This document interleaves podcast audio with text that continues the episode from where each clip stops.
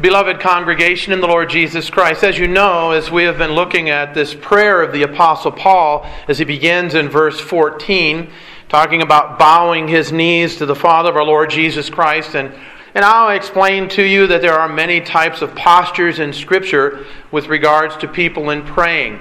That is not necessarily what Paul is saying, that you, you need to bow down on your knees when you pray. It's nothing wrong with that. It's a good thing to do that.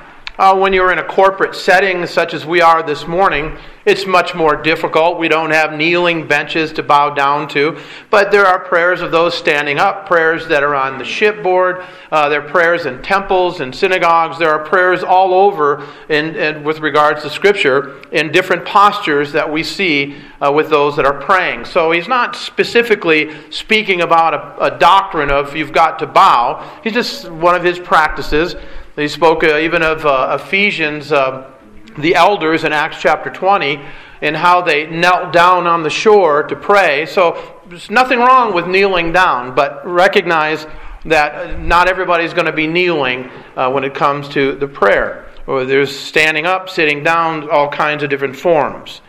And that's all that Paul is speaking about here. But it's important that we understand that Paul is uh, relaying to the church at Ephesus of a prayer that he is praying for them. And what is important is the content of his prayer, of what he is praying to the Lord on behalf of the church in Ephesus. And, and oftentimes we're in a situation that we don't know how to pray as we ought. Well, Romans chapter 8, verse 26 speaks about the, the Spirit of God helping us in our weaknesses. There is no reason that you should not know how to pray or what to pray for. If you are not knowing what to pray for or how to pray, I'm going to say you're not frequenting yourself in the Word of God. Because the scriptures speak to us about prayer, about being people of prayer. It's the chief form of thankfulness which we owe to the Lord. Um, a, a church that is not praying is, is a church that is irrelevant. It's not a vibrant church. It's not an active church. It's not a powerful church. It's a weak church. It's an insipid church. It's a complaining church. So the church is to be a praying people. And when we pray, we are to be those that recognize the power of God working in and through the congregation and each individual member of the congregation as we pray. And God has determined to use as secondary means the prayers of His people to bring to pass His will. It's an amazing thing that we are involved in the will of God coming to pass in the life of a congregation through the prayers that we pray. And there are many times uh, that we recognize certain things have come to pass that we have prayed for for a number of months or maybe even a number of years. But let me ask you this question. Paul is speaking here in our text about God's power. Do you believe God is powerful to work through the prayers of his people? Do you believe that God hears the prayers of his people? Do you believe that God is actively working in the life of his people through the prayers of his people? You know, that is important for us to understand and to believe because apart from that, we're not going to be a praying people. If we don't think God has the power, the ability, or that He'll hear our prayers and answer our prayers, we won't be a praying people. And you're going to find the answers to prayer in Scripture itself. And it's going to stimulate and motivate you to be a person of prayer because God certainly hears the prayers of His people. Paul's prayer here, and remember, he is praying this for the church at Ephesus, is that they would understand the length and the depth, of the height, uh, to know the love of Christ, right? And he's talking about an experiential thing in the life of the believer. That we would experience something of the depth of Christ's love for us. Now, that only comes, beloved, through the working of the Spirit through the Word. Never are they divorced, they are always in conjunction. Spirit and Word. People talk about there's power in prayer. The power is in the Spirit. The power is always in the Spirit of God working through the prayers of His people. My prayers have no power apart from the Spirit of God who teaches me to pray in, in accordance with His Word. Because if we ask anything according to His will, which is His Word, then He hears us. So, Paul's prayer is that we would experience a depth of the love of Christ that here, at least to this portion, he is saying the Ephesians haven't experienced. And he's wanting them to experience it. And obviously, the Apostle Paul has experienced that. And he's wanting them to taste and see that the Lord is good, that the Lord is gracious. And he goes on and he speaks about a knowledge. And, and as I said last Lord's Day, th- this goes beyond my ability to understand. David speaks about the wonder of God. That God knows a word on our tongue even before we speak it. How do you understand that? I don't. But I know that God knows all the things that are in my mind, and He's known them from all eternity, and He doesn't have to wait for me to say something to say, oh, okay, now I know what He was going to say. God knows all things from eternity. Known to God from eternity are all of his works. Acts 15. But the fullness of God, to be filled to the fullness of God, I, I, it's too wonderful for me. I can't attain to that. I, I apprehend what Paul is saying here. And as I said last Lord's Day, I want to say that it means that it's like taking your glass to the ocean and dipping your glass into the ocean. I don't have all the ocean within my glass, but I have all that the ocean is within my glass. But that's not what Paul is saying. And beloved, I can't, I can't go there. I can't plumb that. It's, it's too high and too deep for me. I would love to be able to understand what does it mean to be filled with the fullness of God? all the fullness of God to dwell in us. Well, I'll tell you what it's like. It's like Christ. Because that's exactly what the scripture says that he was filled to all the fullness of the Godhead bodily. It's like Christ. It's to think godly thoughts 24 7. It's to love with an unconditional love. It's to be merciful and kind and gracious and long suffering. It's to be joyous that knows no bounds because you are filled without limit with the fullness of God. I have not experienced that. I would love to experience that. And yet, that is what Paul is praying here. Now, think about the Ephesians at this point saying, Wow, Paul, what are you talking about? That's way too deep for us to understand. And Paul, and Paul then brings this forward about God's ability. So let me ask you, beloved, do you think, do you believe that God is able to make all grace abound towards you and that you would be filled to all the fullness of God? Do you believe God is able to do that? It's important, isn't it? Are you restricting God? Is your prayers weak and insipid because you don't believe that He has the power to do so? I, um, I have a number of scriptures here, and this is going to segue into uh, my first point here that now to Him who is able. Paul said, God is able. God is able to make you come to the fullness of His being. He is able to fill you with all the fullness. He is able to cause you to understand, as he says here, the width and the length and the depth and the height to know the love of Christ. He is able to cause you to experience the love of Christ in ways you have never experienced before. God is able. Listen to this. Matthew 3, verse 9. For I say to you that God is able to raise up children to Abraham from these stones. Romans 11:23. And they also, if they do not continue in unbelief, this is the Jews, they will be grafted in, for God is able to graft them in again. Romans 14, verse 4. Who are you to judge another's servant? To his own master he stands or falls. Indeed, he will be made to stand, for God is able to make him stand. 2 Corinthians 9 8. God is able to make all grace abound toward you that you, always having all sufficiency in all things, may have an abundance of every good work. Notice God is able to do this. He is able to cause you to prosper spiritually. He is able to cause you to bear forth good fruits. He is able that you would have an abundance. 2 Timothy verse uh, 1 or chapter 1 verse 12. 2 Timothy 1 12. For this reason, I also suffer these things. Nevertheless, I am not ashamed, for I know whom I have believed, and am persuaded, notice, that he is able to keep what I have committed unto him until that day.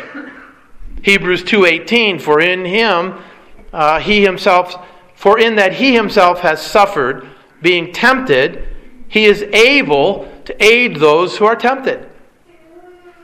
Christ is able to aid us, to strengthen us, to encourage us when we go through time of testing, temptations, trials. Matthew 10 28. Do not fear those who can kill the body and not the soul, but rather fear him who is able to destroy both soul and body in hell. Romans 16 25. Coming to an end here. Now to him who is able to establish you according to my gospel and the preaching of the Lord Jesus Christ. Ephesians 3:20 we read that God is able to do exceedingly abundantly and last one now unto him who is able to keep you from falling beloved God is able you have the confidence of God's Word. Through the ministry of God's Word, through the hearing of God's Word, the meditating of God's Word, it demonstrates to us that God is able. God is able to give you courage. God is able to make you stand. God is able to make you abound in good works. God is able to make you understand the word of truth. God is able to give you the strength of faith that you would persevere and run the race that is set before you. God is able to cause you to stand firm in persecution. God is able. Now, when you take those scriptures and you meditate upon that word again and again, over and over, revolving it around in your mind, spinning it over again in your mind. You know what it does? It makes you confident and courageous in, in God. It gives us strength, and then we recognize more and more, and we're experiencing this, beloved. God is able. God is able to regenerate the soul. God is able to create faith in the heart. God is able to regenerate a man who is in rebellion against him and is a God hater and persecuting the church. God is able. And it's no great feat for the Lord. It's not like it's sweat equity. It's not like he is sweating to do it. God is able with a word. Think about what God has created. He's created all things in heaven and on earth, and He's done so with the word of His power. God is able to sustain all things. God is able to protect the church. God is able to keep you from falling. God is able to keep you in the palm of His hand. God is able. Our God is able. What a God. What, what an awesome God that we serve. You know, we, we'll read these things in Scripture, but when you bring them all together and you congregate them all in one particular place, you know, think about this. You, you say, I'm a member of Hope Reformed Church. And when people hear you say that, they see one person. Oh, okay. But then all of a sudden we congregate. Uh, wow, that's a, that's a nice congregation. Yeah, it makes a difference, isn't it? When you bring it all together and you start looking at all the texts that speak about God being able. And what the Greek term there, dunamai, means is that God has the power, He has the strength, He has the ability to do all of His good pleasure. And so Paul says, notice, this is the confidence that is given to the Ephesians with regards to his prayer about the Lord bringing the fullness of his being within individual members of the congregation. It's with the Lord causing us to experience the depth, the length, the height, the width, to know in an experiential way the love of Christ that passes knowledge. God is able to do that. There is superlatives that Paul brings together. And Paul is a master at uh, the, the, Greek language, and he's a master at using uh, words uh, which is called hapax legomena. He, he uses words where he, nobody else uses them. You can't find a comparison of what Paul said. I think he, he brings Greek words together and he just crams them together and makes a word out of it, makes a doctrine out of it. And it, it's interesting what he does is he adds the superlatives here. Wouldn't it be enough to say that God is able? But he doesn't do that. Not only does God have the power, and it's unto him that we give glory. And God is able to do exceedingly, exceedingly. God is able, but he's able to do exceedingly. Exceeds, goes beyond what we can think or we can even imagine. And that's what Paul is saying here. He is bringing us, and, and it's really a doxology, isn't it? The theology that he gives in this prayer about the length, the depth, the width, and the height about the love of Christ and about being filled to the fullness of God. That theology and how that just oozes out of the pores of the Apostle Paul. And as he pens that and brings this into inscripturation, it causes the people of God to then be elevated in doxology. Doxology, doxa, the Greek term, is to give glory, to give praise, esteem, honor, worship. This understanding of theology, beloved, takes us, when we go deep into theology, it brings us up high into doxology. I think this is the problem in the life of the church today. Last week in Sunday school, I had asked the question of, and I posed this of where do you think we are with regards to uh, the church at maturity? And thinking about school system from kindergarten, you know, all the way up through high school or even college. And the statement was made elementary. That, that's a problem. You recognize being elementary in our theology, in not knowing the truth of God's Word, means we're going to have a shallow doxology. The deeper that we go in theology, which is the doctrine of God, it's knowing Him, the higher we are going to come up in praise. Uh, just by an analogy, I just, and I don't know why these come to my mind, but they do. I'm thinking about a pool and somebody that goes down into the pool and goes as far down as they can to be on the bottom of the pool to get as much spring as they can to come up out of the water, right? And that's kind of what I'm trying to relay here is that we go deep to come up high in our doxology of God. And that's what Paul does. Paul in Romans chapter 11 does that same thing. He comes with some deep theology in Romans 11, and then he comes to the end of it and he said, Oh, the depth of the riches of the knowledge of God. How unsearchable are his judgments, and his praise, or his, his judgments past finding out. Who has known the mind of the Lord that he would instruct him? Who has first given to him that it should be recompensed to him again? For of him and through him and to him, to all things belong to the Lord, to glory to God. He goes down and he comes up in this praise of God. Maybe the church is not coming up as it should because we're not going down in theology as we ought. We're not reading, we're not studying, we're superficial, we're light and fluffy. I heard a minister this morning say that he thought statistically about 5% of those who call themselves Christians actually purchase books and read theological books. Maybe the takeaway of technology. Maybe too much technology. Maybe the phones are distorting our depth of theology. It's a good tool, but it's abused, isn't it? We play games and toys, and it's, it's used not as, a, as an instrument to be able to grow in grace and knowledge and understanding and to communicate and toss that back and forth with one another. No, it's, it's used as, as gaming, uh, playtime. And we talk about the phone being used to so I can I can organize my life and it, it can be easier in my life. No, you become a slave to your phone.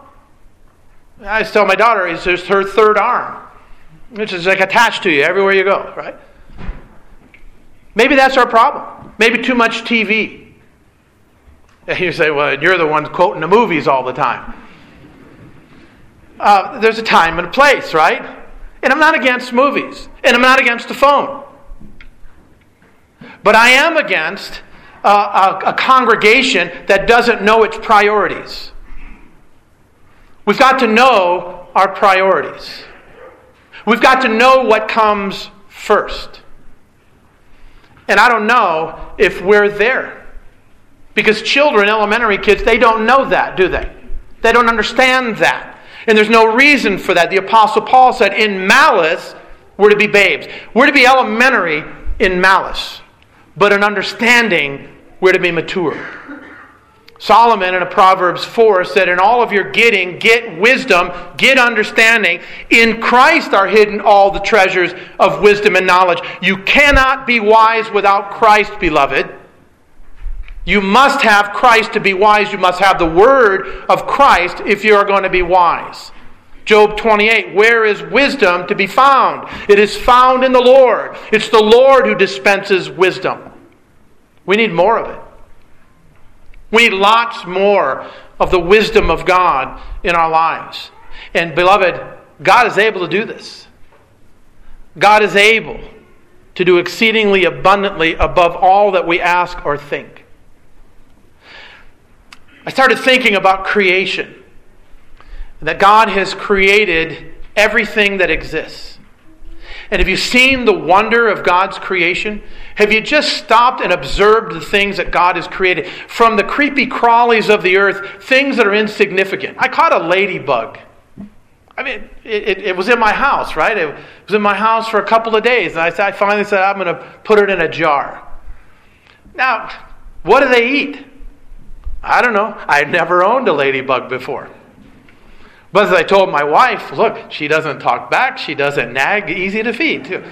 So, so anyway, I, I, I looked it up. You know, they eat honey and they eat aphids and they eat apples.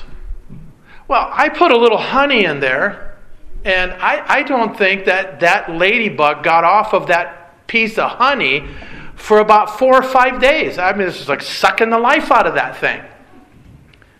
It's a wonder God created it. It's got wings, you know. I mean, next thing you know, it's where did it go? How did it get out? Um, the Lord created that. What a wonder of creation. God is able to do that. What do you do with a bird that dives and it comes 70, 80, 90 miles an hour and hits head on into the water? And next thing you know, it comes out with a fish. How does it do that? If you ever looked down and you thought the fish was right there and it wasn't because of the, the refraction that goes on with the sunlight and with the water, and it's not exactly where you think it is, and yet a bird, boom, and then there it is. How does it do it? God is able to do that. God is able to make a hummingbird. Matter of fact, like 300 different species of hummingbirds. Then he creates all the different flowers for each one of the different species of hummingbirds so they're not all contending for the same flower. God is able to do this. He's able to bring Christ up from the dead. He's able providentially to work all of his good pleasure.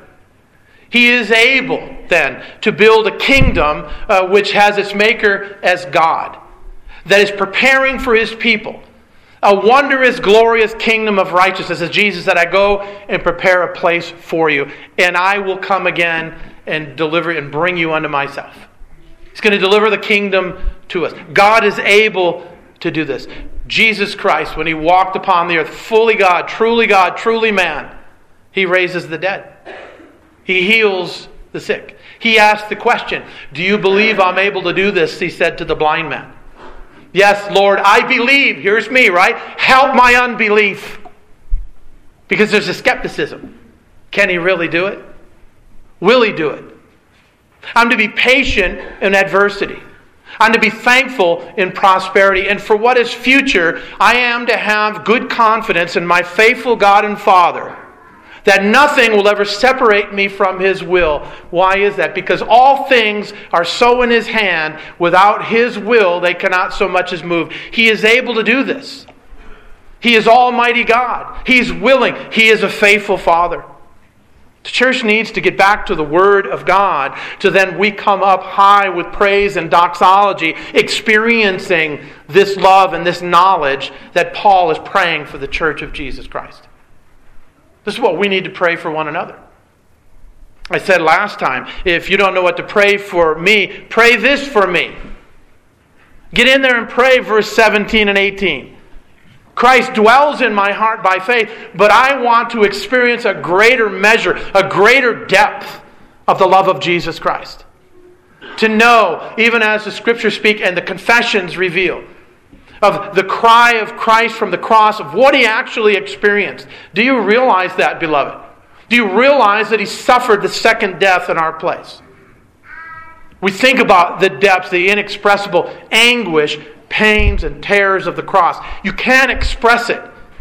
It goes beyond the ability of language to communicate what Christ suffered on the cross. And yet, Paul's prayer is that God can bring us to an experiential understanding of the depths, even of the suffering of Christ. We can recognize. It's not that you go through that suffering, but you can, by the work of the Spirit through the Word, come to a greater depth of what Christ suffered on behalf of His people. God is able to do exceedingly abundantly. this, is, where Paul is jamming the words together. Not just exceedingly, not just abundantly, exceedingly abundantly. Abundant in all kinds of fullness, He is able to do. What can't God do? Now, you know, it's always, you've got to be careful when you say that God can't do something. And there are things that God cannot do. God cannot violate his own will. God cannot create another God. God by nature is uncreated. God cannot lie. God cannot repent. He cannot turn. He cannot change. But when we speak about what God can do, he posed that question to Sarah and he said, Is there anything too hard for the Lord? God can do all of his goodwill. And this is what Paul is saying above all that we ask or think. So, why I said, beloved, in the beginning, do you believe that God is able to do these things? Do you have confidence that God is able? Let me ask you this personally. I mean, individually. Are there things that you don't pray for because you don't believe that God can bring them to pass? Jesus tells us to keep on asking, keep on seeking, keep on knocking. James says we have not because we ask not.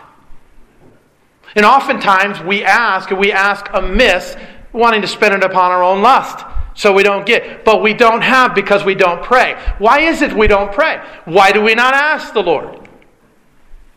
God has revealed wondrous things that He does. How many of you stop praying for some of your relatives? How many of you stop praying for maybe your children who are wayward? How many of you just resolved to throw up your hands and say, God's not going to do anything about that? And you've lost then the confidence that God is able and willing to do it. Paul is wanting us to have comfort and confidence of knowing that God hears and answers and responds to the prayers of his people.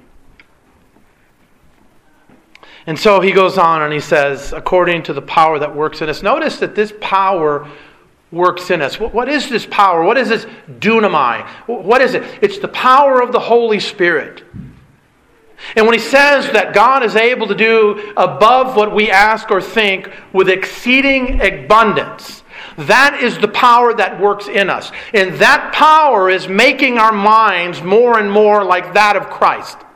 And when that happens in our lives, beloved, we know, we declare with a loud voice that God is able to do exceedingly abundantly above all that we ask or think. And I will come to Him with all kinds of prayer because my God is able. My God will do all of His good pleasure. My God will sustain the church. My God will sanctify His people. That is His will, that we be sanctified, that we grow in grace, that we grow in knowledge. It is His will that we grow in an experiential love of Jesus Christ. This power that works in us. This is the Spirit working through the Word. You know, 2 Corinthians 3, I, I love that text that as the Apostle Paul is using by analogy Moses on the mountain with the Lord. And as Moses is there 40 days and 40 nights, he comes down off of the mountain and he's glowing. His face is radiant. He has been in the presence of God. So much so that the children of Israel were terrified. They could not look upon Moses. They said, Put a veil upon your face. But that glory was fading away. What we find in the new covenant is the inward man is being renewed in glory day by day. It's growing in glory, it's growing in holiness. But what Paul says there is that as we behold Jesus in a mirror, the glory of the Lord, we are being transformed. That English word transform is the same word that Paul uses in Romans 12 about being transformed by the renewing of our mind, metamorpho. It means the complete change. There is a change, it looks different. The people think different. There is a change of the way that I think. Like a caterpillar to a butterfly. That's the metamorphosis. That's like the believer. The mind begins to change as we behold Christ in a mirror, the glory of God. Now, I see that text, and it's simple. It's simply saying, meditate in the Word, be in the Word, see Christ in the Word, and like Christ you will become. But it is so profound there is so much depth, of profundity with that text, it blows the mind. How is it that I am reading the Word of God and the Holy Spirit is forming and fashioning me more and more after the image of Christ, so I'm thinking like Christ more and more as I'm beholding Him? How does that work? I don't know. But God is able to do it, and He does it, and He's doing it, beloved. And we need to pray more and more that God would do that in our individual lives and the life of the congregation. And he says, lastly, to him be the glory in the church. We gather this morning, and every Lord's Day that we come together, we come for the glory of God. We come to give Him praise and adoration and reverence and obedience and adore We come to adore Him. That's why we come. We don't come for ourselves simply. We come for Him. We come to worship Him. We come to give to Him the glory that is due His name. The glory in the church. Again, doxa, glory. The weightiness, the heaviness, the adoration, the esteem, the love, the affection, the worship of the God that we love. We come to give that to Him. Psalm 29 Give unto the Lord glory and strength. Give unto the Lord the glory due His name. Beloved, that's our worship. God is able to cause us to worship in that way. And it's by Jesus Christ to all generations. It's a great thing to see generations in the church grandparents, parents, children, grandchildren. And it goes on. And God is glorified, God is exalted. And we continue to teach our children God is able. Scripture says God is able. We believe the Word. We believe what God says in His Word, and He is able, and He will do all of His good pleasure, and we will keep on coming to Him. We need to be like the importunate widow to keep on knocking, get justice for me. And as an unjust judge says, This woman is wearing me out. I'll give her what she wants because she's wearing me out. Jesus uses that as the, the example of prayer for the people of God. Keep on coming, beloved. Keep on storming the gates of heaven with your prayers. This is honorable to God. This is what He calls it. He is able to answer. And He is to have the glory from generation to generation, forever and ever and ever and ever. Do you believe God is able? If you do, you're going to be a person of prayer. If you believe God is able, you're going to go deep in theology. Why? Because He is able then to bring us high in doxology. And this is what our God rejoices in is the prayers and the praise of his people.